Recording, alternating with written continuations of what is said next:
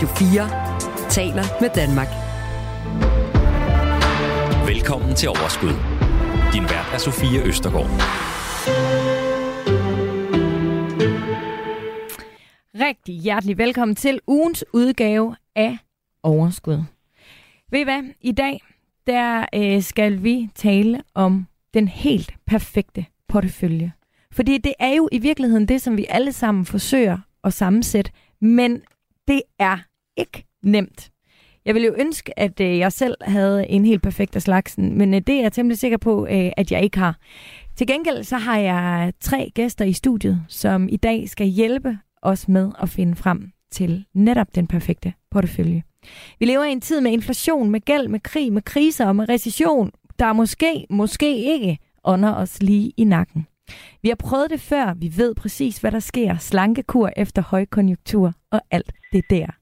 Ja, sådan rappede MC Ejner næsten i en af øh, hans sange. Men det er hverken rapper eller musikanter, jeg har i studiet i dag, men i stedet tre hammerne kompetente investorer, der alle vil være med til at finde den perfekte portefølje til os alle sammen lige nu.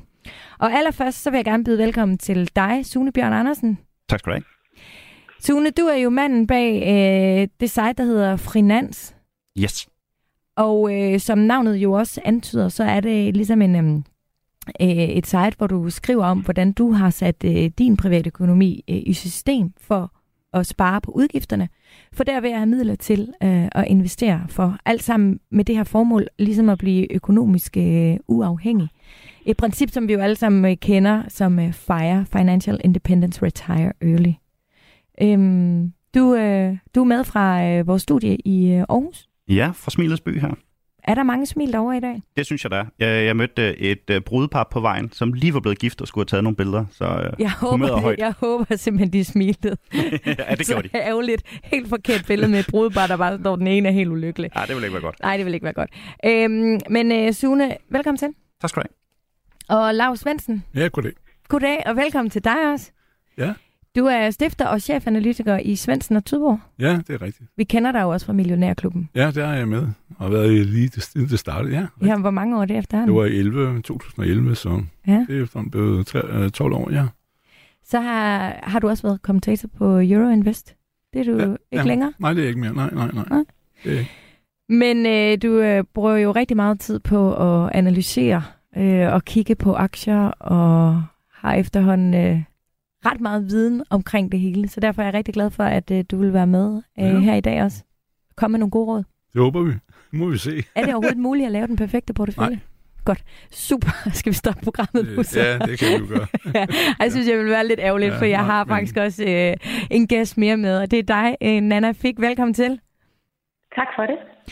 Øh, Nana, i snart otte år, der har du gjort dig som øh, fuldtids daytrader og driver til dagligt, dagligt det site, der hedder nanafik.com, hvor man øh, også øh, kan gå hen, hvis man har brug for investeringstips øh, og tricks. Du bor på Malta og er med fra Malta. Er, det, er du glad for, at du er, er, er flyttet derned? Det er jo for ganske nyligt.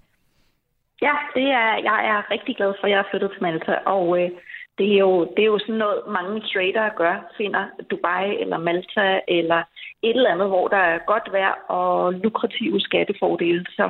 Jeg har jo lige for nylig lavet et program med politikere, som jeg havde her i studiet, hvor jeg prøvede at trykke dem lidt på maven i forhold til at i hvert fald de meget komplicerede skatteregler, vi har her i Danmark, som jo i det hele taget gør det svært for rigtig mange overhovedet at kaste sig ud i at investere. Så en anbefaling til dig, som lytter med. Hvis du ikke har øh, hørt det, så kan du i hvert fald også hoppe tilbage lige og lytte til det. Men øh, i hvert fald, øh, velkommen til alle tre. Jeg er simpelthen så glad for, at I vil være med til at finde den perfekte portefølje, som Lav allerede har afsløret, det kan ikke lade sig gøre, men så i hvert fald så perfekt som muligt. Du lytter til Radio 4.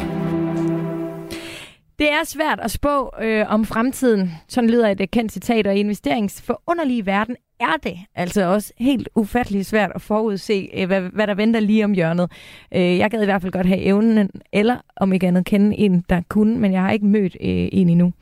Men øh, vi lever altså også i en verden lige nu, hvor der er krig på vores eget øh, kontinent. Der er stor inflation, der er vidtgående gældsforpligtelser, og der er stigende renter, og så er der alt muligt øh, andet også, som øh, der i hvert fald er nogen, der ikke er bange for at kalde for øh, kriser.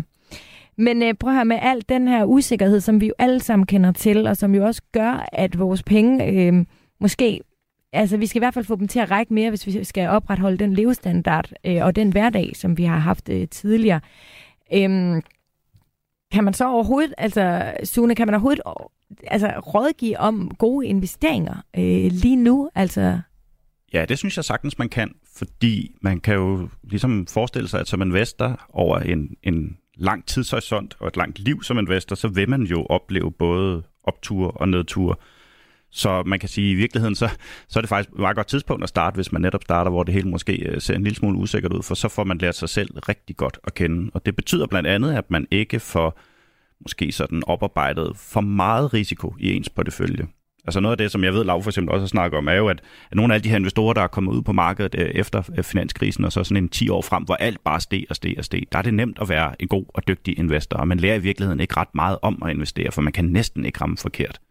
Mm ja, øh, Nana, er du, øh, er du enig i, at, øh, at det er, ikke er et dumt tidspunkt at komme i markedet på nu, hvis man ikke allerede er det?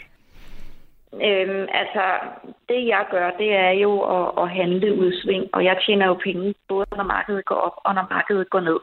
Så øhm, det jeg vil sige, det er, altså, man kan altid tjene penge i markedet. Jeg kan altid tjene penge i markedet. Det er selvfølgelig ikke altid, jeg gør det.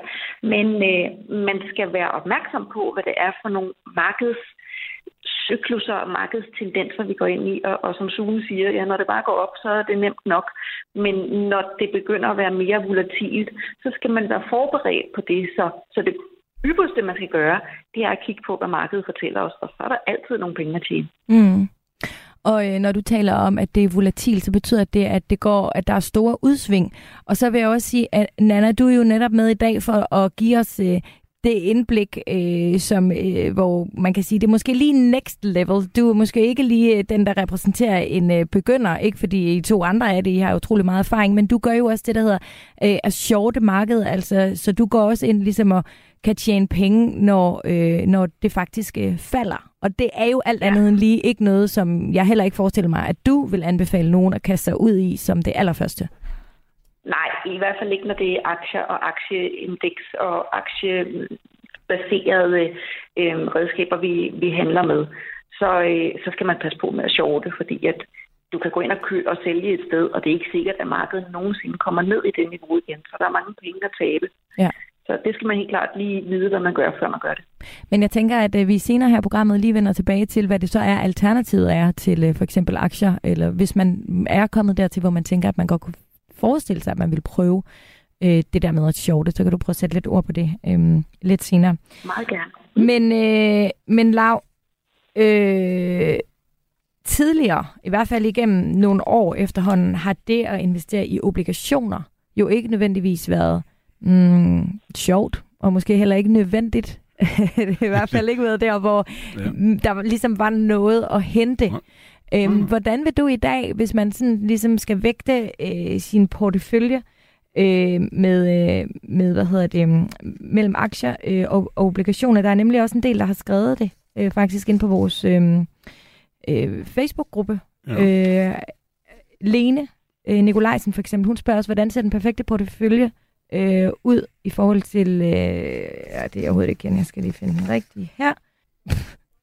Er heller ikke den. Men øh, hvis jeg nu svarer, så kan, kan du jo finde spørgsmål ja, øh, bagefter. Men øh, pointen er jo, at, at øh, det, altså, det kan der jo ikke rigtig tales øh, noget præcist svar på, fordi det afhænger jo også af, hvad er din, øh, din alder og situation, hvor mange penge har du, og hvad har du af andre ting, der, øh, som skal indgå i. Du skal ligesom vurdere din økonomi lidt, ikke? og der er jo så to store, hvis du sådan er en almindelig privat øh, person, som hører på det her, så er der jo to store parametre, man lige skal først øh, tænke lidt over. Det er, hvad har du af pensionsordning? Fordi de fleste mennesker nu har jo, øh, øh, hvis de er arbejdstager, en arbejdsmarkedspension, øh, som, som de ikke selv øh, kan disponere over. De kan måske bestemme noget om, hvordan risikoen skal være i den og sådan noget. Men øh, der bør man jo holde i hvert fald nogenlunde pænt høj risikoprofil, hvis der skal blive noget ud af det. Ikke? Men, men øh, det er det ene, og det andet er, øh, og der bliver puttet flere og flere penge ind med, og det andet er, hvad øh, har du af, af bolig? Har du gæld i din bolig? Og det vil de fleste mennesker, der er under 50 år, jo have.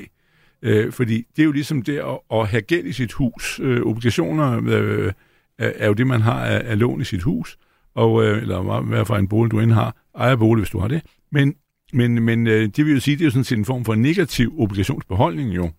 Og, og, og, og så er det jo klart, at så er det jo lidt fjollet at lægge ind med 1 million i obligationer, og så have øh, 2 millioner i gæld. Så er det måske bedre at have 1 million i gæld, og så øh, tvære den øh, første million ud, ikke? Øh, fordi øh, så betaler du ikke nogen marginal på det, og, og øh, øh, mener du have en likviditetsreserve, ikke? Mm. Så, så man skal lige, det der, det er ligesom punkt 1, vil jeg sige, du skal finde ud af det der, hvordan er din struktur i din økonomi omkring pension, og hvordan det vil akkumulere sig opad, øh, fordi der kommer indbetalinger hvert år, og, øh, og det hænger så også på din alder, og så hvad har du fast ejendom og, og gæld i det. Ja. Det er det første, du skal forstå rammen for, fordi øh, når du så har det, så kan du jo sige, at de penge, jeg måske har, hvis jeg har 300.000, men jeg skylder øh, 3 millioner i mit hus, jamen så er, er de 3 millioner jo sådan set min likviditetsreserve, og øh, jeg i virkeligheden har en negativ balance over for, for, for øh, finanssektoren med, med 300 plus og 3 millioner minus. Ikke? Det skal du tænke over først, hvor man så siger, skal jeg så købe obligationer og aktier, eller hvad jeg gør. Hvad, hvad, hvad, hvordan ser din struktur ud? Det er faktisk et, øh, punkt et, du skal finde ud af. Mm. Øh, og så kan du, når du har gjort det, kan du så finde ud af, at jeg har 300.000 stadigvæk øh, i menneskepenge her hjemme i skuffen, og så kan du sige, jamen så okay, så kan jeg, hvor mange jeg skal bruge 100 kilo liggende, øh, eller 50 øh, likvid hele tiden, så er jeg 250, øh, som jeg kan investere. Det er i, i og dermed påtage dig nogle aktier, øh, hvis det, det er man nødt til, for du kan ikke tjene penge på obligationer. Så det er ligesom øh, grund, grundstrukturen, du skal gennemtænke, inden du begynder. Hvorfor sige. siger du, at man ikke kan tjene penge på obligationer? Jamen det kan du jo ikke, fordi renteniveauet er, nu er vi efterhånden kommet op på en lang motion, giver der 5% øh, lige ud, og ellers så, hvis du har noget, der ikke har kursrisiko, de kan jo falde i kurs, når renten stiger, hvis renten stiger yderligere. Men, men øh, det er jo ikke nogen herregård. Inflationen ligger jo som kendt, nu er vi i hvert fald løben lige på sekundet af den 3 procent, ikke? Mm. Og du skal betale skat af, af de 5 procent, du får i rente, så derfor så bliver du jo sådan set netto øh, er renten 0, hvis du betaler 40 procent i, i skat af de der 5, ikke? Så du 5 procent rente, så, så er du 0 efter din, du opretholder din realværdi, men du har ikke nogen øh, reel indtægt. Og aktier skulle jo gerne, det er den lange tomfingerregel, vi har haft efter at de analyser over 100 år, gerne skulle give dig som gennemsnit 7 procent. Ja. Øh, men, men, øh, men altså, det, det, der er ikke noget hen, fordi vi har stadigvæk en lav rente i, i det der system. Så obligationer er ikke noget, man skal øh, bruge penge på, før du begynder at blive meget gammel. Og hvis du tager sådan en almindelig banker, så vil de jo sige, jamen jeg kommer hen øh, til Nordea eller en anden og siger, hvordan jeg vil, vil, vil hjælpe mig. Jeg så starter de starten med at sige, hvor gammel er du? Og så siger de, hvis du er over 60 år, så skal du lægge med øh, en god portion obligationer, fordi du skal bruge penge øh, mere eller mindre op, ja. eller, og, og de, de skal er ikke risi- så risikofyldte, som for eksempel fordi hvis aktier. aktierne flyver rundt, ikke? Mm. hvis du er 20 år, så kan aktierne jo nå øh, at tjene sig hjem mange gange, selvom du får et kurstab øh, dagen efter. Ikke? Så, så, så der, din alder betyder jo noget også i det der. Men altså, obligation er stadigvæk en dårlig øh, affære, og vil formentlig øh, være det øh, okay. i, i, i mange år frem, fordi vi er på vej ind, efter vi har jo haft 30-35 år med nedadgående rente og faldende inflation, så nu begynder verden at gå opad. Mm. En anden vej.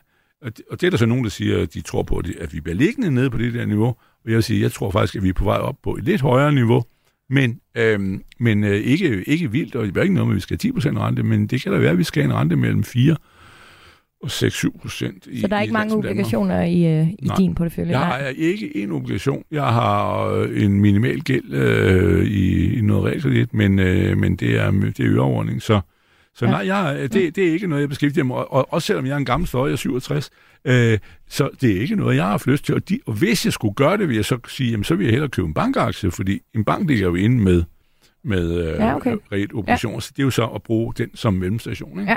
Hvad med dig, Sune? Ja. Har du obligationer i din portefølje? Ja, jeg har en lille smule, øh, baseret på min risikoprofil, som jo er der, uanset hvordan man sådan vender og drejer det, det er et godt sted at starte som investor, ikke? som jo netop indeholder noget af det, øh, kan vi sige, lav han inde på her, altså hvor lang er ens tidshorisont, og hvor risikovillig er man, der er stor forskel, og måske også hvor meget risikoevne har man. Det er sådan noget som, hvor stor en del af ens portefølje er det, man investerer, har man netop gæld og den slags ting.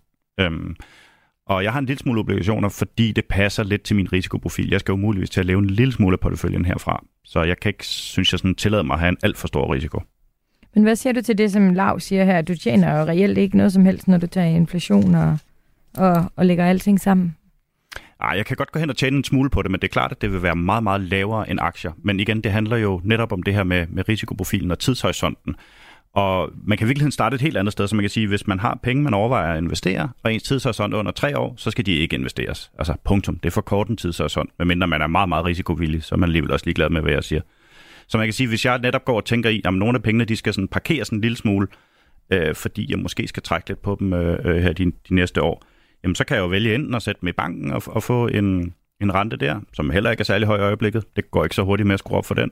Mm. Eller så kan jeg have dem i, i obligationer, som kan være en blanding af både lange og korte, og der er forskellige øh, tidshorisonter, øh, risiko og øh, øh, præmier og alt muligt andet på dem. Og så skulle det forhåbentlig give en smule mere end at sætte dem i banken. Det er sådan den risikopræmie, kan man sige, man kalder det, man får for ligesom at sætte dem i obligationer, i stedet for at sætte dem i banken. Ja. Men altså, der er jo banker nu, faktisk, hvis man undersøger det lidt, som hvis man vil binde dem, og også i kortere periode, som efterhånden øh, tilbyder indlånsrenter, som måske kan være værd øh, at gå efter, når man sammenligner det med andre ting.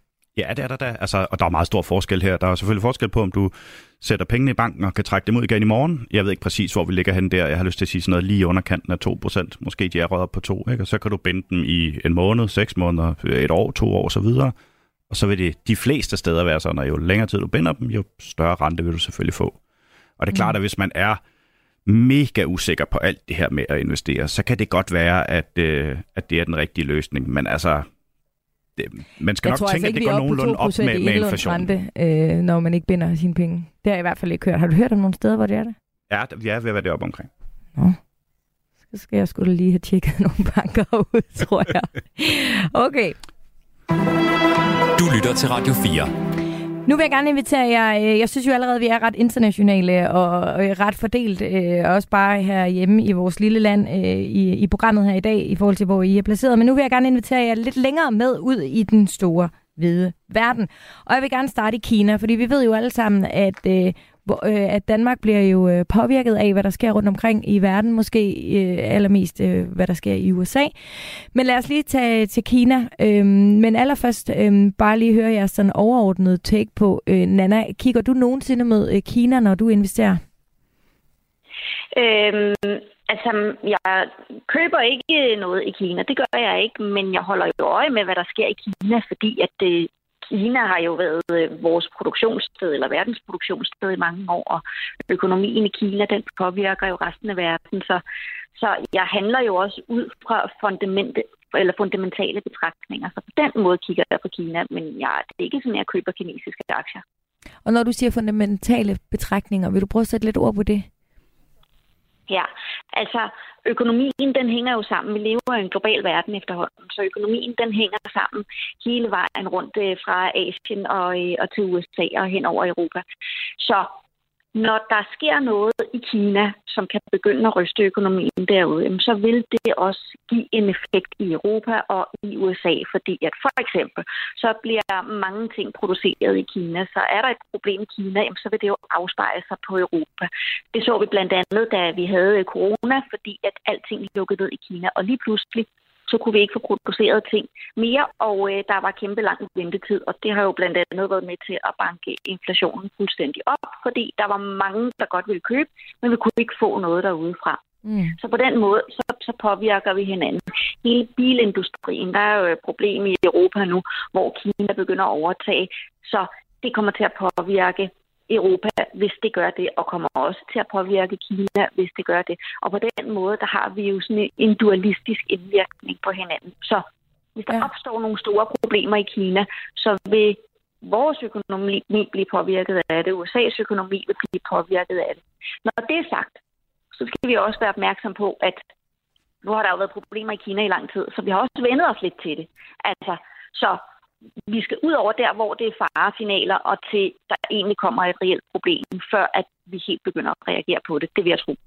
Noget af det, som... Altså, og jeg ved ikke, om det er bare i min høretelefon, om det lyder lidt som om Nana, hun øh, får stød sådan en gang imellem, hvor det siger klik, klik, klik. Øh, jeg håber virkelig, at øh, jer, der lytter med, I kan øh, overskue det øh, alligevel at lytte med, fordi det, hun jo til gengæld siger utrolig mange kompetente ting. Nå, men på her, der har jo, øh, altså noget af det, som jeg øh, øh, synes, jeg hører mest om fra Kina, det er det her med, hvor, øh, hvor, hvor separeret er øh, tingene fra det kinesiske styre, altså hele det her med, hvad kan man stole, altså at der måske kan være en usikkerhed der, når man som investor vil ind, i øh, ind og, og investere, øh, finde sine øh, investeringer der. Og så er der jo alt det her, som vi også har hørt øh, på det seneste, og igennem øh, lang tid, og igennem flere år jo, de her med de kinesiske ejendomsgiganter. Altså nu hører vi for det her Country Garden, øh, de måtte stoppe handel med 11 obligationer, som firmaet ellers selv havde udstedt. Altså, og det har vi jo hørt før med Ever, Evergrande, hedder det det? Øhm, øhm, altså, hvor, hvor der er de her, altså, som vi jo slet ikke kan sætte os ind i, hvor store øh, selskaber og alt det her, der sker herovre. Altså, det kan jo føles en lille smule usikkert. Lav, øh, synes ja. du, at man skal kigge mod Kina fortsat, eller... Ja, og jeg, jeg, jeg, er der andre regler, når man kigger derover? Ja, det er der jo, fordi ja. det er jo en, en statsdirigeret samfund, dybest set, ikke? men hvor staten sådan, i princippet jo trækker sig lidt mere tilbage, end, end hvad, hvad de har været. Men altså, øh, jamen det er man jo nødt til, fordi den fylder så meget i, i, i billedet. Det er verdens øh, største olieimportør, ikke? og øh, inden for øh, råmaterialer, altså stål og sådan noget. Halvdelen af verdens stålproduktion sker i Kina, ikke? og det gælder mange andre øh, tunge varer, også cement og aluminium og sådan noget. Men men hvis det er det, man er nødt til, men altså, jeg vil sige, problemet er måske mere det, at vi lever jo også på grund af medierne i en meget politiseret øh, tid og verden, og det er jo, altså så længe økonomien får lov at passe sig selv, så går det jo sådan set meget godt. Men når der så der bliver øh, konfrontationer og handelskrig og alt muligt andet, og man kan lede efter, at der sidder en aflyttende chips inde i en eller anden øh, telefon eller noget software, som gør, at, at de kan sidde og høre efter, hvad vi siger hjemme i stuen, øh, ude i, øh, i et regeringskontor i princippet. Det er jo det, man siger i, øh, i Beijing, eller hvor de sidder henad, eller den lokale danske politimester fra deres filialkontor her, ikke? Altså, så, så er det jo et, et problem, og, og der kan man sige, og, og det, er jo, det er jo der, hvor du så får en, øh, og det er jo en form for en skyggekrig, du har mellem, og den handler på et dybere plan jo om øh, USA's førerskab i, i verdensøkonomien, er øh, troet af øh, både den almindelige udvandring, at der bliver flere, også i EU, som økonomiske stormagter, men også Kina. Ikke? Og, og det er sådan set lidt den uh, situation, du er så uh, i øjeblikket udspiller sig omkring, at man så ved hjælp af teknologi kan formentlig uh, sætte en kæppe i hjulet, uh, fordi der er så stort et, et gab fremad. Ikke? Mm. Og det er, uh, jeg har læst lige nu skal jeg ikke kommentere det så meget, men en af de store interessante ting er jo det der med, at de har jo større dynamik, fordi det er en kommandoøkonomi, der kan vokse hurtigt osv., men det kan de kun, så længe de bevæger sig i hvad man siger, mere simple ting. Og interessant er jo, af, af det vi har lært af, af hele efterkrigstiden, og i deltid øh, måske IT-alderen, hvis vi siger den de sidste 30 år, det har jo været, at det er jo menneskelig opfindsomhed i frihed, som har bragt øh, alle de her nye ting frem, øh, alle mulige IT og software og social media, og jeg ved ikke hvad, jeg siger, det er jo ikke alt sammen godt, men, men den dynamik har de ikke. Og, og det er jo det, der er interessant, og, og der er jo nogen, der mener faktisk, at, at Vesten er ved at løbe simpelthen fra Kina mm. på grund af øh, dynamikken, der er vi er på vej øh, til at udmåle, og den har de ikke.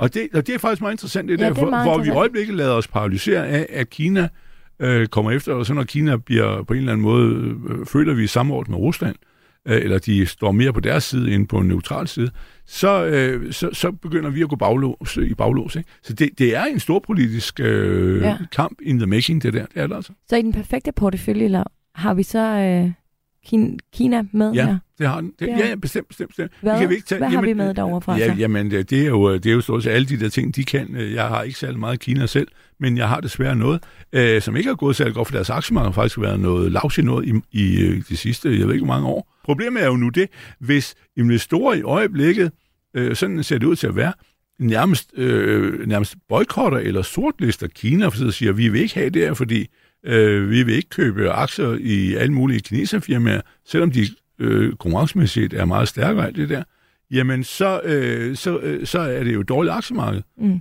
Øh, og, og, det, og det er den situation, vi har. Kommer så det hvis, til at ændre sig? Fordi ja, det, der er jo noget hvis, modsigende i, at vi skal ja, gå ind, øh, ja. hvis du Ja. Jamen, men, det der er jo det store problem, det er jo, at det øjeblik, hvor Kina vil blive man siger, mere venlig, åben, og så vi ligesom kan stole på dem. Altså, vi er jo ved at skifte holdning til, at Kina er en fjende. Det er jo, altså hvis man siger det lige ud af posen, ja. så er det jo, at, øh, at øh, ligesom også måske... Lykke Trump, arbejder der på, at der godt kan komme lidt... Jo, jo, men det er jo også... Fordi lidt venskab ja, ja, og, ja, ja, og, og det, det skal alle, alle, der har en vare at sælge, og det er jo hans arbejde som, som udenrigsminister, det er jo ikke, at vi skal blive uvenner med dem, men at vi skal kunne øh, krejle lidt med dem. At, øh, at så kan man jo sige, at, øh, at, øh, at der vil du som handelsfolk vil jo øh, gå ind for det, og det men, men i det øjeblik, hvor de vil blive flinke og venlige alt det der, så, så vil vi jo fyre op under samarbejdet igen, og så vil vi sige, at ja, de snyder lidt, og det ja. er noget kommandoværk og så videre, men, det lever men, vi men det er ikke, ja, det lever okay. vi med. Og så, hvis vores så hvad vækst skal vi, uh... er stor nok, så kan vi også gøre det. Så, så hvad er det, vi skal kigge ind i der? Hvad, hvad skal vi putte i porteføljen fra Kina? Alt mulig produktion. Og det er en af de ja. interessante ting, og det er jo, nu er der jo en hel del, som begynder at opdage det. Jeg er jo ikke specielt ekspert i det, men der er jo meget, meget interessant, at bilindustri er jo en stor branche, og i og med, at kineserne jo rent faktisk har været foran mm. europæisk bilindustri, som måske så kan påstås at være lidt, har været lidt bremset, men øh, at, øh, at, at der kan du sige, at det er jo øh, farligt, fordi det gør, at når, hvis de så begynder at eksportere, ligesom japanerne og koreanerne har, øh, har eksporteret voldsomt med biler, og så laver bilfabrikker i både Europa og USA, at, at så kommer kineserne, og det er jo lidt uheldigt, at øh, hvis øh, de sidder meget fint på, på, på batterier og batterimaterialer, og de så også er foran på at lave elbiler, når der sker et teknologiskift, så er det jo et problem for, for dem, der laver biler i øh, både i USA og Europa. Ja. Og det er så Europa, det går ud, okay. fordi USA har ikke så meget. Så jeg hører faktisk dig sige, at det, er fint at hoppe med nu, inden, øh, inden der sker et uh, turnaround og de ja, kommer og, op af. Og, og, ja. hvis jeg nu forestiller sig det, nu kommer der et scenarie, hvis du forestiller sig, at, øh, at Rusland taber krigen øh, øh, i, i Ukraine, og der bliver fred på en eller anden måde, og om Putin sidder der, det er lige meget, så vil Kina jo være nødsaget til, det her det er Machiavelli, vi taler nu, ikke? altså magtstruktur, øh, så er Kina nødsaget til at øh, blive mere venlig over for Vesten. Fordi det er også der deres marked, og det er også de skal leve med. Rusland er basalt set noget, som er ved at forsvinde. Øh, og hvem det så bliver over, det ved vi ikke. Men, men det betyder, at så vil Kina blive venlig. Det øjeblik, Kina bliver venlig, så vil øh, præsident Biden jo sige, at ja, ja, kineserne, de er måske nok, de snyder lidt, og de spiolerer lidt og sender ballon ind over os. Men så be it. Det er ikke noget, der øh, gør os rigtig ondt. Så kører vi fuld fart. Nike-sko og hele svineriet og mm. mobiltelefoner, der bliver lavet ude i, på østkysten af Kina osv., så, så kører den igen. Øh, og, og, og, og det er jo perspektivet i det, at Kina bliver formentlig nødsaget til at skifte til en mere vestvenlig linje, øh, hvis øh, det i øh, Ukraine ender med, at Rusland bliver et nyt Nordkorea spærret ind, eller i hvert fald ikke øh, betyder noget mere. Der er ingen grund til at tage hensyn til Rusland. Og hvad så, hvis så det... vil de vende sig mod Vesten. Hvad? hvad så, hvis det går den anden vej? Ja, så kan det da godt være, jamen så vil de da formentlig blive ved med det der, og det er jo fordi, de ikke vil lade sig kommentere rundt med, er jo amerikanerne, og de ser jo hver gang, der er en konflikt, så siger de siger, at vi ønsker vores selvstændighed og politiske magt og alt det der, øh, også over for Taiwan. Så derfor vil vi ikke, hvis der er nogen, som stiller sig op mod, øh, mod USA, så vil vi i princippet hjælpe dem, øh, fordi vi er også mod USA. Ikke? Men det øjeblik, at magtfordelingen stiger, så bliver der jo forlænget levetid. USA mm. er en faldende stormagt, øh, men det kan vare 50 år, inden de er væk, og det kan ske øh, om, om, om fem år. Og, og derfor kan du sige, at så er det, at Kina og også EU skal fylde mere i verden. Det er det der billede, du har. Men du er nødt til at være. Du kan ikke bare sidde og sige, at de er blacklistet, vi vil ikke have noget med dem okay. at gøre. Sådan, nej. Nej. Sune, hvis vi er nødt til at være der, så er du der vel også lidt i Kina? Selvfølgelig er det. Altså, jeg er jo fortaler for bare at have en stor global portefølje af, af aktier fra hele verden, og så prøver jeg ikke sådan at regne ud, hvad der måske er det bedste. Og det vil sige, at den indeholder øh, både altså developed market, som vi kalder det, vi kunne kalde det Vesten, ikke? og så emerging market, som vil være sådan noget som Sydamerika, øh, store dele af Asien og en lille smule Afrika den slags. Og der er Kina jo sådan den helt store spiller i det. Så øh, selvfølgelig er jeg også der. Ja. Godt, jamen øh, ved hvad? vi skal fra Kina, og så skal vi til øh, USA, øh, den faldende stormagt, som øh, ja. Lav øh, kalder ham. Vi ved, eller kalder ham. Og det passer egentlig meget godt med dig, du siger altid ham. Øh, det ved jeg ikke, om du også plejer at gøre om lande. Jo, det er jo onkel Sam, ikke? Jo, øh, som vi, har, vi har jo så Danmark sammen sammen, men øh, ja. det er jo kun onkel Sam. Ja. Ja, men men uh, Nana, hvad siger du her om den uh, faldende stormagt, som vi jo altså altid hører, at uh, vores økonomi ligesom uh, afhænger meget af, hvad der sker uh, derover. Vi ved jo, at uh, Øh, altså lige nu er ledigheden jo utrolig lav, men den kan jo ikke blive lavere, altså, så det må jo snart gå den anden vej. Øh, der er selvfølgelig også rentestigninger og, og alt muligt andet øh, derover, som vi har hørt om. Og der står meget tech-aktier på, øh, på det hele, kan man ligesom sige. Jeg har efterhånden gjort det noget tid. Øh, men øh, Nana, hvad, hvad gør du der tanker, hvis vi kigger derover? Ja, men det kigger jeg rigtig meget på, fordi at øh, nu har vi jo haft en situation, hvor markederne, som vi tidligere snakkede om, rent faktisk er steget siden øh, finanskrisen, og de begyndte at stige i midten af 2009. Så det er de sidste 14 år, markederne er steget, og så lige med lidt bump hister her. Og vi har haft en økonomisk situation, hvor det har været billigt at låne penge, og rent faktisk siden finanskrisen er der blevet pumpet penge ind i markedet. Så var der lige en pause med det under Trump. Til gengæld så gav han gedigende skattelettelser og investerede massivt i infrastruktur, som jo også er en måde at pumpe penge ind i markedet på. Så vi har, øh, vi har en økonomi, som virkelig er pumpet op af, af hjælp og af, af kunstig åndedræt. Og øh, nu begynder vi at få højere renter. Så altså, træerne vokser jo ikke ind i himlen. Vi bliver jo ikke ved med at have stigende markeder i 30 år. Det ved vi, vi ikke gør. Og på et eller andet tidspunkt, så er vi nødt til at få det her gældsniveau stabiliseret, og vi er nødt til ligesom at få en, en afbalancering. Så jeg er helt sikker på, at det, der kommer der kommer et, et fald, altså vi skal have afbalanceret markedet. Og man kan jo sådan set sige, at stigningen er baseret på tech-aktier, og så har vi to scenarier. Enten så følger alle de andre aktier med, og så går vi længere op. Eller også så ryger tech-aktien ned til alle de andre øh, aktier, som måske også falder ned, og så går markederne ned. Og kvæg den ændrede økonomiske situation, vi har, så er det nummer to scenarie, jeg tror mest på. Ja, øh... Det er meget smukt beskrevet. Det er faktisk nærmest, hvad jeg mener. det der, jamen, det jamen er, er det så lige for, at du ja. ikke behøver at sige noget? Ja, det kan godt være, men jeg vil bare sige, jamen, det, er, det er meget korrekt, det der. Ja. Øh, men der er jo ikke mange, de fleste tror jo, at tech-aktier kan stige endnu mere. USA udgør 69 procent af Morgan Stanleys verdensindeks, ikke? Det minder i forfærdende grad om, hvad der skete i 89, da Japan var op og udgør halvdelen. De var opgør 50 procent af verdens aktiemarked. Ikke? I dag, og øh, Nikkei-indeks var 39.000, i dag koster det indeks jo øh, 31.000. Men øh, i dag udgør Japan 6 procent.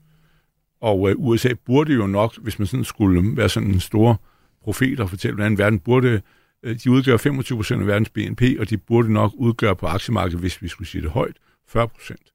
Så altså fra 68 til 40, der, mm. og det er IT, der fylder, så kan du sige, så er der altså øh, hvad hedder det, øh, 40 procent øh, overvurderet.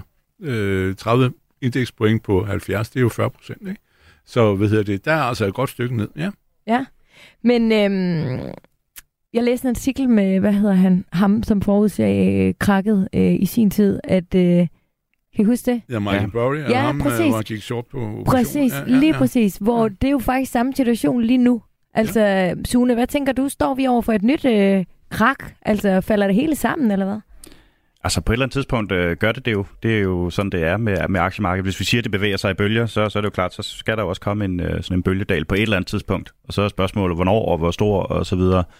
Og, og min tilgang til det er jo så, at det øh, kan jeg synes er enormt spændende at, at spekulere i og snakke om og tro alt muligt om, men sådan i forhold til investeringer, så, så vil jeg ikke, ikke rigtig basere mine investeringer på, om jeg tror et eller andet om det. Altså, jeg er alligevel øh, tilpas øh, sådan ydmyg omkring, om, jeg, om, om mine evner til at forudsige den slags. Ja. ja, det er jo, det er jo meget, det er meget interessant, men, men jeg, jeg, jeg, jeg, jeg tror bare, det er så ekstremt, fordi vi som er blevet pumpet. Det er anden gang, at vi har et, i den her, i de sidste fem år, har sådan en stor optur i IT og tech og alt det der. Mm. Og nu er det, så, er det så den her historie om kunstig intelligens, som driver den øh, nye bølge. Men, øh, og vi har hørt alt det andet gøjl om, øh, om skyen og jeg ved ikke hvad. Øh, nu er det ligesom den, der kører, og det er USA's eneste trumfkort øh, økonomisk set, det er IT-branchen. Også derfor de der koncerner, i normal verden ville de være blevet sat under monopolopbrud. Øh, og det gør de ikke, fordi det er det, USA lever af. Det er det eneste, de har at prale af i den store verden, og lade det udrulle. Og, og derfor holder de sig i live. Men på længere sigt er det også der, at de ender, fordi befolkningen, hvis man tror på en grøn omstilling, og de, øh, alle de unge øh, venstreorienterede, og kald det hvad du vil, progressive folk, har magten, så vil de jo ikke finde sig i, at der er nogle øh, øh, 10 stå, kæmpe øh, foretagender, der skal sidde og dominere alt det der, og styre, at, at unge mennesker bliver skøre i hovedet, fordi de sidder og spiller, øh, ser computer døgnet rundt, og hvad det er for noget, der er galt nu, udover at vi har corona øh, tømmermænd også, ikke? Men altså, er, er det der sociologisk set, at det der jo en kæmpe bombe, fordi af, af, af masserne, undskyld, de, altså de unge der, de får jo magt, og de vil da ikke finde sig i, at den der struktur, vi har i dag, den holder. Mm. Det tror jeg ikke på. Så, så hvad vil være det gode at putte i den øh, perfekte øh, portefølje, Sune? Hvad, hvad, hvad tænker du, hvis vi skal have noget med fra USA? Jamen, hvis USA fylder de der 69 procent, så vil jeg da putte 69 procent i porteføljen. Det er jo det sådan helt kedelige svar. Så jeg vil jo tage øh, markedet, sådan som det nu engang ser ud, og øh, så vil jeg acceptere den risiko, der er i det, fordi det er sådan, investorerne har, har lagt pengene og, og besluttet, at det, det er. Og jeg, og jeg tror ikke, at jeg er dygtigere end gennemsnittet til at forudsige noget, men det er da en meget, meget klar pointe, at hvis du har et marked USA, som fylder ja, 69 procent, hvis vi siger sådan af, af, af MSCI World, ikke? og så lad os sige, øh, jeg tror, den er lige krydset 60, hvis vi tager øh, sådan hele øh, Østen med os og den slags, så er det meget koncentreret. Og oven i købet så kommer øh, alt afkastet, i hvert fald det sidste års tid her fra, fra tech-aktierne. Så det er jo en mere koncentreret risiko. Mm. Men jeg tør heller ikke ligesom at stå af det tog, øh, fordi altså indtil videre i år er, er Nasdaq op med de der små 30 procent, og det, det er altså meget afkast at få. Øhm, ja. så, jeg, så jeg tør heller ikke sige nej til det. Og du er du handler mere i indeks og i mere i, i fonde, ikke? Altså hvor du jo, ligesom altså min... kan købe ind i det brede og, ja. og få lidt af det hele, så slipper du for at sige, hvem du ligesom tror er den næste vinder. Det er lige præcis sådan, jeg gør, ja. Øhm, Lav?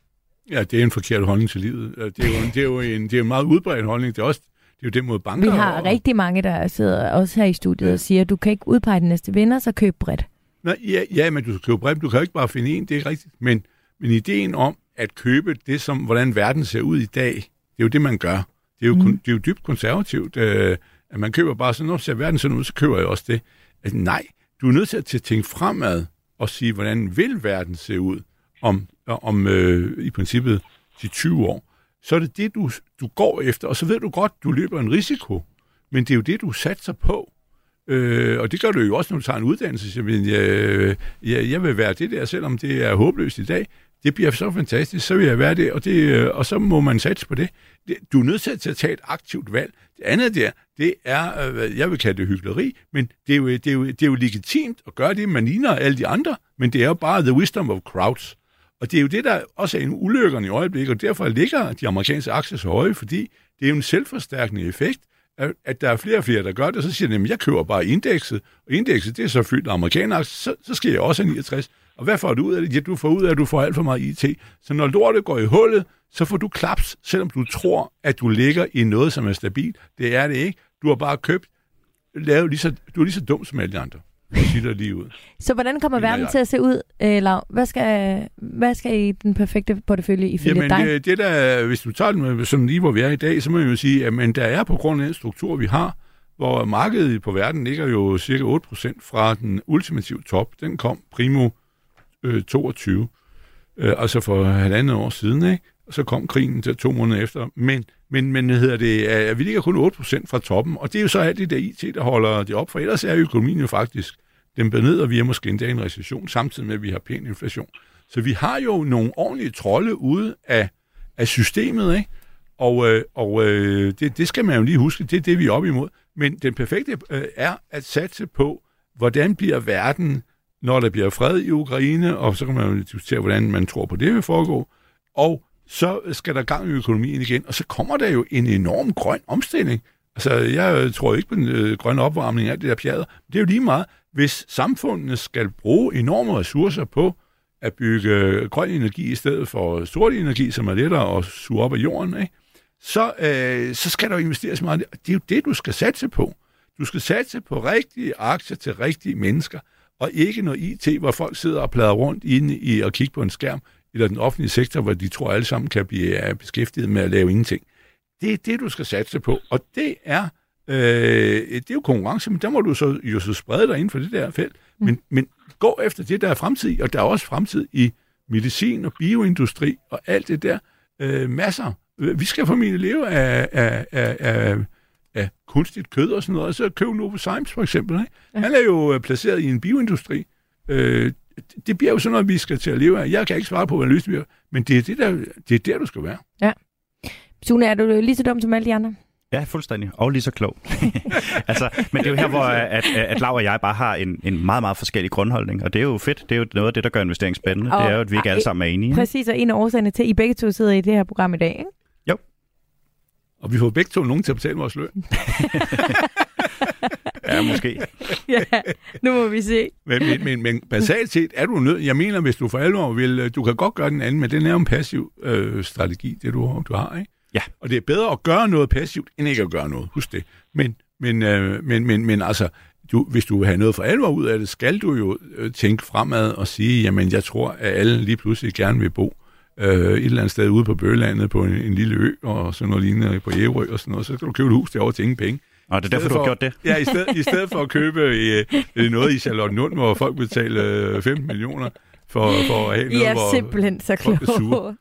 Jamen, jeg tror, jeg anskuer det sådan her i, Ja. i, i forhold til aktierne. Ikke? Altså, hvis Ja. man netop er, er passiv investor så, og har, øh, lad os sige, hele verdens øh, portefølje, øh, eller hele verdens aktiemarked ned i ens portefølje, så tror man jo et eller andet sted bare grundlæggende på, at verden bevæger sig i den rigtige retning. Og om det så er den ene del, det er en og ti, eller en år, eller en måned, og så kan det være, at det er noget andet derefter, det er jeg så den grundlæggende egentlig ligeglad med. Jeg vil bare have det gennemsnitlige afkast af aktiemarkedet, som historisk set øh, de sidste 200 år, det er jo der, vi har de her tal fra, er stedet det der 9% før inflation og 7% efter. Og det er alt rigeligt fint til mig. Så håber du på, at der ikke kommer en Du lytter til Radio 4. Nå, ved I hvad? Vi har jo nogle øh, skide gode spørgsmål fra vores lytter, fra vores Facebook-gruppe, der hedder Overskud øh, øh, Radio 4. Og der er alle jo meget velkommen. Og øh, nu skal I høre, øh, Michael Weiss, han har et spørgsmål. Han vil gerne høre, hvor, hvordan skal man starte i forhold til enkeltaktier, hvis man gerne vil opbygge en portefølje. Hidtil har jeg kun investeret, investeret i ETF'er, og så øh, nogle enkelte øh, aktier modtaget som bonusudbetaling fra tidligere arbejdspladser. Simpelthen fordi jeg synes, det er svært at få en idé om, hvilke aktier, der er fornuftige at sætte penge i. Og Lav, det må Ja. du så være den rigtige Ja. til at svare på her. Ja, Hvor, ja. Hvordan starter man? Som regel, når hvis man skal starte, så har man jo heller ikke så mange penge. Det er jo tit øh, yngre mennesker, der, der Ja. gør det. Og dermed Og- jo og- også svært at sprede den risiko jo, jo, til jo, at det starte skal du med, heller ikke? Altså nu, nu siger jeg noget, så kan jeg jo få 100 efter mig, men, men altså, hvis du ikke har ret mange penge, er du nødt til at være spekulativ. Hvis du har øh, medium med penge, og skal leve af dem, så er du nødt til at være forsigtig. Det lidt også det, øh, du siger øh, over for Aarhus. Ikke? Og, og hvis du har rigtig mange penge, har du råd til at spekulere igen. Men, men pointen er, når du er ung, hvis du starter og siger, at jeg har kun øh, øh hvad hedder det, øh, 50.000, som jeg har mere eller mindre lån for et studielån, eller hvad nu er, jamen så er du nødt til at koncentrere dig. Så du, kan du ikke have, man siger jo altid, at man skal op på otte aktier. Hvis du er nået op på otte aktier, de er vel at mærke er nogenlunde forskellige, så er du sådan set fået en fornuftig spredning, og så bagefter det næste, du gør, hjælper ikke så meget, men, øh, men øh, 15 er bedre end, end 8, men, men du så er du noget tilfredsstillende op. Når du er helt øh, lille, så er du nødt til, til at koncentrere dig om øh, måske to-tre aktier, og så siger du dem, vi går efter. Øh, vi har i, i mit verdensfirma en aktieportefølje, og der går vi op på, på 20-30 procent i øh, en post ad gangen. Så kan du sige, så har du jo reelt set kun fire aktier, ikke? Øh, men, øh, og det er jo så 106.000, man begynder på der, men øh, er reglen i år. Men, men, men, Som er øh, aktiesparekonto. Ja, men, men, og det er jo sådan, hvor du skal gøre noget bevæget, og der skal være øh, kapav i det, ikke? uden at være, være, være hvad hedder, dumdristig. Men, men øh, du er nødt til at koncentrere dig, så, så, så jeg vil sige på den måde, hvis du er det, men så sørg for ikke at det er på ordet dumdristig, altså prøv at, at tænke dig ordentligt om, og tænke noget, hvor, hvor, hvor, hvor du også kan se, at det vil stige. Du skal ikke bare købe noget, fordi at noget øh, lyder godt øh, med en vindmølle eller Men Lav, hvordan, hvordan eller kan man se, om det skal stige? Jamen, Det kan du jo ved, at du kan, du kan se, hvis der er et eller andet selskab, hvor du siger, nu sker der noget her, og nu begynder det, du kan blandt andet også se, hvis en aktie begynder at stige, og siger, nu sker der noget, at Bavarian har fået en stor ordre, det har de så ikke gjort, men øh, hvis det nu siger, at de pludselig begynder at vinde og vinde derop, jamen så siger bum, nu, så skal jeg jo med. Øh, og, og, og, så hopper du bare ind, men så snart den begynder at sige, nu begynder den at stige, hvis længe den begynder at sive ned, så siger vi, hold dig væk. Så snart den begynder at stige, og der er nogle positive ting omkring den virksomhed, så hopper du mm. bare ombord, du, og så øh, gælder det det. Øh, så, så, så, så det er jo ligesom nogle af de ting, man, øh, nogle signaler, man kan bruge. Altså positive nyheder, er der rygvind for det der, de render rundt og rumsterer med, at det ikke bliver smadret af et eller andet øh, mærkeligt fænomen, og øh, begynder, der er nogen, der løber den vej. Det kan man se på kursen. Det er jo derfor, det hedder teknisk analyse. Se, hvis, hvis alle sidder og siger, vi, vi er ligeglade med den, kan vi ligge der de næste 10 år, så skal du jo ikke have penge i det. Og så tager du fat, og så bum, så kan det være, det går. Men, men der, det er jo en, der er jo en risiko i det. Ja. Men, men, men mange mennesker tror jo, at det, det er tilfældigheder. Det er det ikke. Altså, øh, det er jo et marked, hvor folk bliver begærlige siger, uh, nu Ja. er der gang i et eller andet. Men når Det du jeg så have. siger, Lav, når du siger, øh, så skal man koncentrere sig, ja. så Ja. er det jo ikke fordi, du skal koncentrere dig om at trykke på køb-knappen. Så er det jo fordi, du skal have fokus og sætte dig lidt ind i det, du Nej, men køber. mere koncentrere mere, mere, mere koncentrere, dig. altså øh, et stort beløb i få aktier, det er du nødt til, til når du ikke har så mange, som, som ham her ja. taler om. Og, og der skal du ikke være bange for at, øh, at gå op på, på, på, på, på 30 procent af dine penge. i, øh, i det der. Nu, altså, nu taler vi om små beløb går ud fra, og man siger, hvad er småt? Ja, ja, det er vel for, for mange mennesker, det er vel 50-100.000, ikke? Ja, måske mindre. Nå, jo, men så er det jo så, hvis nu siger, det var, var, var 100.000, og så siger, putter jeg 30 procent i en aktie, det er 30.000. Okay, øh, lortet går op i røg dagen efter, øh, det har du ikke set, men øh, du har altså været dumdristig, ikke? Så ja, altså 30.000, dem kan du nok, så må du altså arbejde tre måneder mere, så er du tilbage igen af, af, af, med opsparing. Så altså, værd er det jo ikke. Ah, øh, der er altså nogen, Hvad? hvor 30.000 er Ja, ja, ja, ja, ja, tre ja. Men så må de øh, holde ja. op med at sidde på caféerne og, og være mere sparsomlige, ikke? Jo. Men, men, men, men jeg mener, at man, man skal passe på med at sidde og sige, jamen så skal vi sprede meget, og unge mennesker kan købe AP Møller og en ETF, der ejer 100 aktier. Så nej, det skal de ikke. Altså, det, det, det, det er... Det, det ligger øh, ude i fremtiden, når du er blevet en halvgammel øh, skadehul, der ikke ved, hvad du laver, kan du købe en ETF. Mm. Og, og det er meget spændende, og det er, at du, du siger øh, ret meget det modsatte af, hvad mange andre ja. sidder her i, i studiet Præcis. og, og du går ned og spørger en bank, så siger de også, du skal sprede noget andet. Og bla, bla, bla. Du skal sprede, og du skal købe ja. en lille smule, et lille frimærk, følg med, og så kan du stille og roligt øh, opkøbe mere. Ja. Der siger det... du mere, hop ud. Jeg gør noget Prøv. ved det, men tænk dig om og vælg. Du skal ikke være dumdristig, du skal være ja. Dynamisk. Du skal ikke være dumdristig. Og det er jo sådan, øh, der hvor nogen øh, bliver, så køber de de der over i USA, men de har haft de her meme-stocks og alt muligt, der far op og ned, og Topper er den sidste, der har været. Og sådan noget. Nej, nej, det er ikke sådan noget plader, du skal købe. Men, men hvis der så sker noget, så, så går vi bare til den, du. Mm. Og Sune, det slipper du jo for alt det her. Ja. Øh, med så at sætte dig ind i det ene og det andet øh, og det tredje på den måde. Men noget, som du jo skal sætte dig ind i, det er for eksempel de årlige omkostninger ja. øh, ved, øh, når du handler. Og det øh, vil Kasper Bro Sauberg for eksempel gerne vide noget om. Han øh, beder mig om at spørge ind til de totale øh, årlige omkostninger ved aktiv handel. Øh, og ved Sparindex-produkter sammenlignet med iShares-produkter. Jamen, det er et godt spørgsmål. Altså, vi kan jo sådan grundlæggende sige, at i den øh, henseende her, der, hvis, hvis vi gerne vil, vil sprede os så meget, så har vi sådan to muligheder. Ikke? Vi kan tage et udenlandsk produkt, som er en ETF, eller vi kan tage et dansk produkt, som er sådan en investeringsforening. Og helt grundlæggende, så vil det ofte være sådan, at ETF'erne er væsentligt billigere end de danske investeringsforeninger. Så er der så lidt forskel i, hvordan de bliver beskattet, både måden, altså det her med, om det er lagerbeskatning eller realisationsbeskatning, og så også procentsatserne, alt efter om det er aktieindkomst eller kapitalindkomst. Så det kan hurtigt blive kompliceret nok.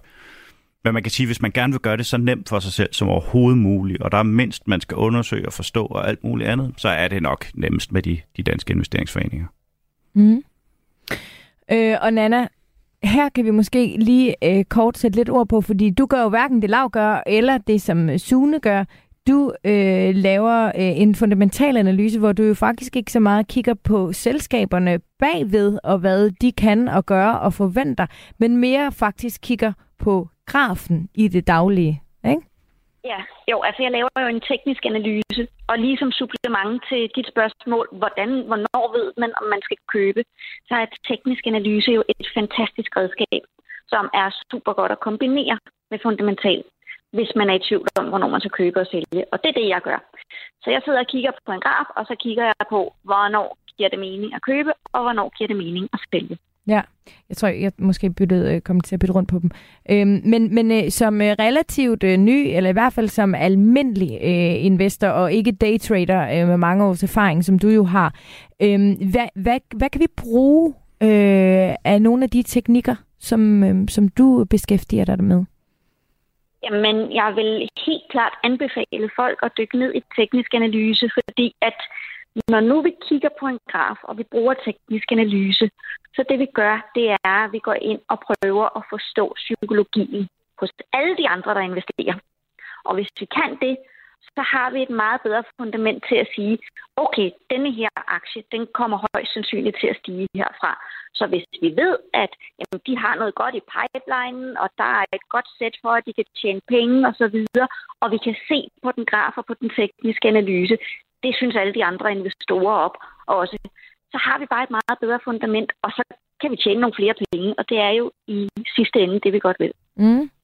Så du, det er ikke udelukkende teknisk. Du, du, du sætter dig også en smule ind i øh, selskaberne og kombinerer faktisk en lille smule, hører jeg dig sige.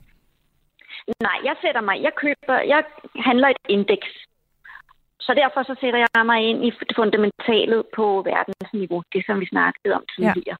Ja. Hvordan ser verdensøkonomien ud? Det er mit fundamentale parametre. Og så bruger jeg teknisk analyse til at sige, godt nok, og hvad gør alle de andre så, og hvad tænker de om det her? Og så køber jeg og sælger jeg på baggrund af det.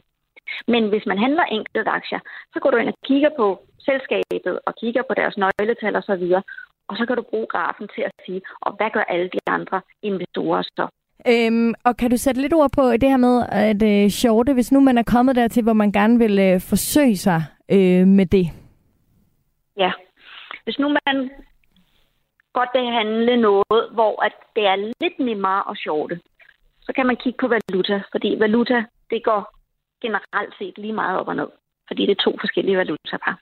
Mm. Men ellers, hvis man godt vil shorte aktier og aktiemarkedet og sådan noget, så skal man helt klart lære teknisk analyse, fordi der skal man blive rigtig dygtig til at se netop, okay, hvornår er det så de andre investorer, de begynder at sælge det her, så sælger jeg det også. Fordi at det er ikke sikkert, hvis du sælger en aktie og shorter en aktie, så det er ikke sikkert, at prisen nogensinde kommer ned i det niveau igen. Men hvis du køber den over tid, så stiger de fleste aktier. Hvis du køber den, når den falder lidt, så kommer den højst sandsynligt op igen. Så derfor så er det ret vigtigt at blive ret dygtig til at se, hvornår er det så markedet begynder at gå ned, eller prisen begynder at gå ned. Jeg vil gerne her til uh, sidst uh, lige tilbage til uh, Danmark, så vi slutter i vores eget lille kongerige. Novo, Novo, Novo, Novo, Novo. Altså, det er det, jeg får lyst til bare øh, at sige. Lav, er det ikke ja. rigtigt? Jo, den øh, fylder jo gevaldigt meget. Ja, ja, det gør den. Jo, bestemt. Og Æh, Danmark var som nation ikke så meget værd, hvis vi ikke havde dem. Nej, det er ret vildt. Det er korrekt. Jamen, det er det, og det er jo lidt specielt. Også, men også i et bredere perspektiv, det er jo, at det er jo bioteknologi. Altså, det skal vi lige huske, så vi lever i Danmark af gensplejsning. Det, det er sådan, øh, de slæver flere penge hjem nu, end, øh, eller lige så mange som dansk landbrug. Ikke? Ja. Så, øh, så hvad hedder det? det er, vi, Danmark lever af bioteknologi. Ja. Skal, skal vi med på det, eller er det løbet kørt? Ja, jeg har ikke særlig mange Novo-aktier. Løbet er nok... Er det, ikke, er det ikke lidt træls, du ikke har det? Jo, det, det, er, det er det. det, er det, det er det. Ja. Jo, jo, det er det isoleret set. Jeg har ja. heller ikke nogen IT-aktier, men mm.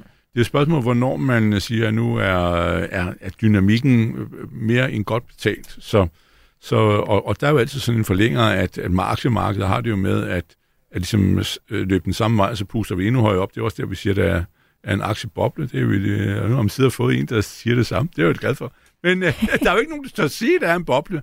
Og jeg tror, at bobben er så stor, det er, fordi vi ikke kan se den. Vi kan simpelthen ikke se den. Ja. Så det tror jeg bare, om de bliver ved med at vokse. Nå, mm. det gør de nok ikke. Men, men, øh, men øh, jo, det er det. Og det er, øh, altså, det er jo ikke et problem, men det skal jo da være glade for hjemme, at vi har den der. Ja. Men altså, aktiemæssigt er den meget øh, højt prissat, ja.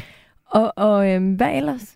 Hvad skal vi kigge, i, øh, kigge efter her i, øh, i Nå, Danmark? Ja, ja i, i selve Danmark, der mener jeg, at, øh, at man skal øh, kigge på... Øh, på, øh, hvad kan man sige, ikke, øh, ikke øh, anden række af selskaberne, fordi, øh, hvad kan man sige, de, er, de er topnavnene, hvis vi tager 5-6 topnavn, der er nok ikke så meget mere at hente.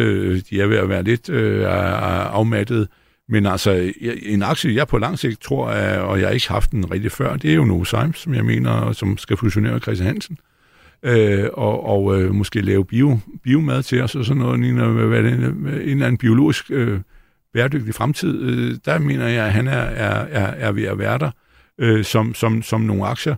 Men, men det er der, du skal lede. Du skal ikke kigge på, på de allerøverste, og heller ikke mm. banksektoren. Det tror jeg sådan set ikke. Nej. Øh, den er på plads nu i, i værdi.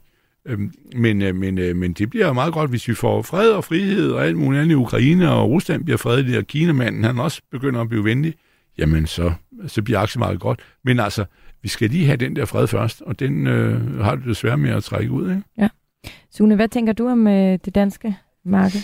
Jeg tror, jeg tænker tre ting. Det ene er, at altså, Novo er et rigtig godt eksempel på, lidt ligesom vi sagde med USA og tech-sektoren, altså at risikoen i det enkelte land eller det enkelte indeks stiger, fordi koncentrationen på meget få virksomheder, det her, øh, er det jo så bare en enkelt, den bliver så stor. Ikke? Altså Novo, er det ikke noget med, jeg tror nok, de er mere værd end resten af C25-aktierne til sammen. Ja, det, er, det er jo fuldstændig absurd tal.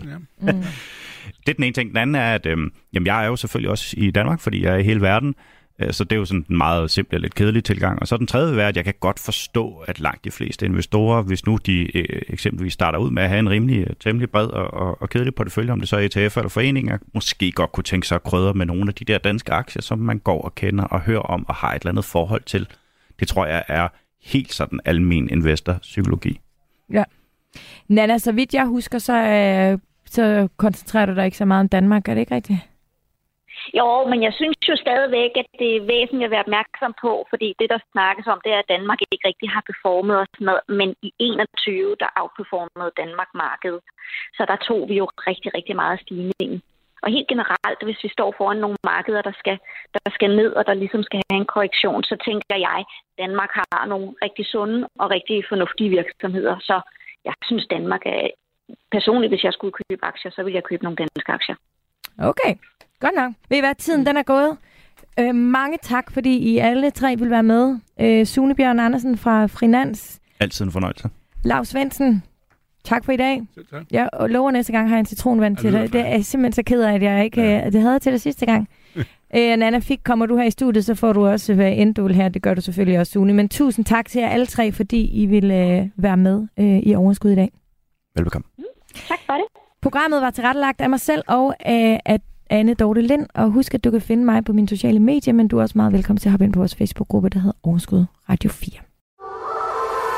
Musik er en hurtig genvej til at komme ind bag facaden. Hvis man skal sige essensen af, hvem er jeg, så er det de samme. Ind bag den offentlige person. De synger også irriterende godt. I Portrætalbum bruger Anders Bøtter musikken til at vise nye sider af sine gæster. Gita Nørby, Tim Christensen, Sofie Gråbøl, Anders Akker, Allan Olsen. Både dem, du er fan af, og dem, du ikke troede, du havde noget til fælles med.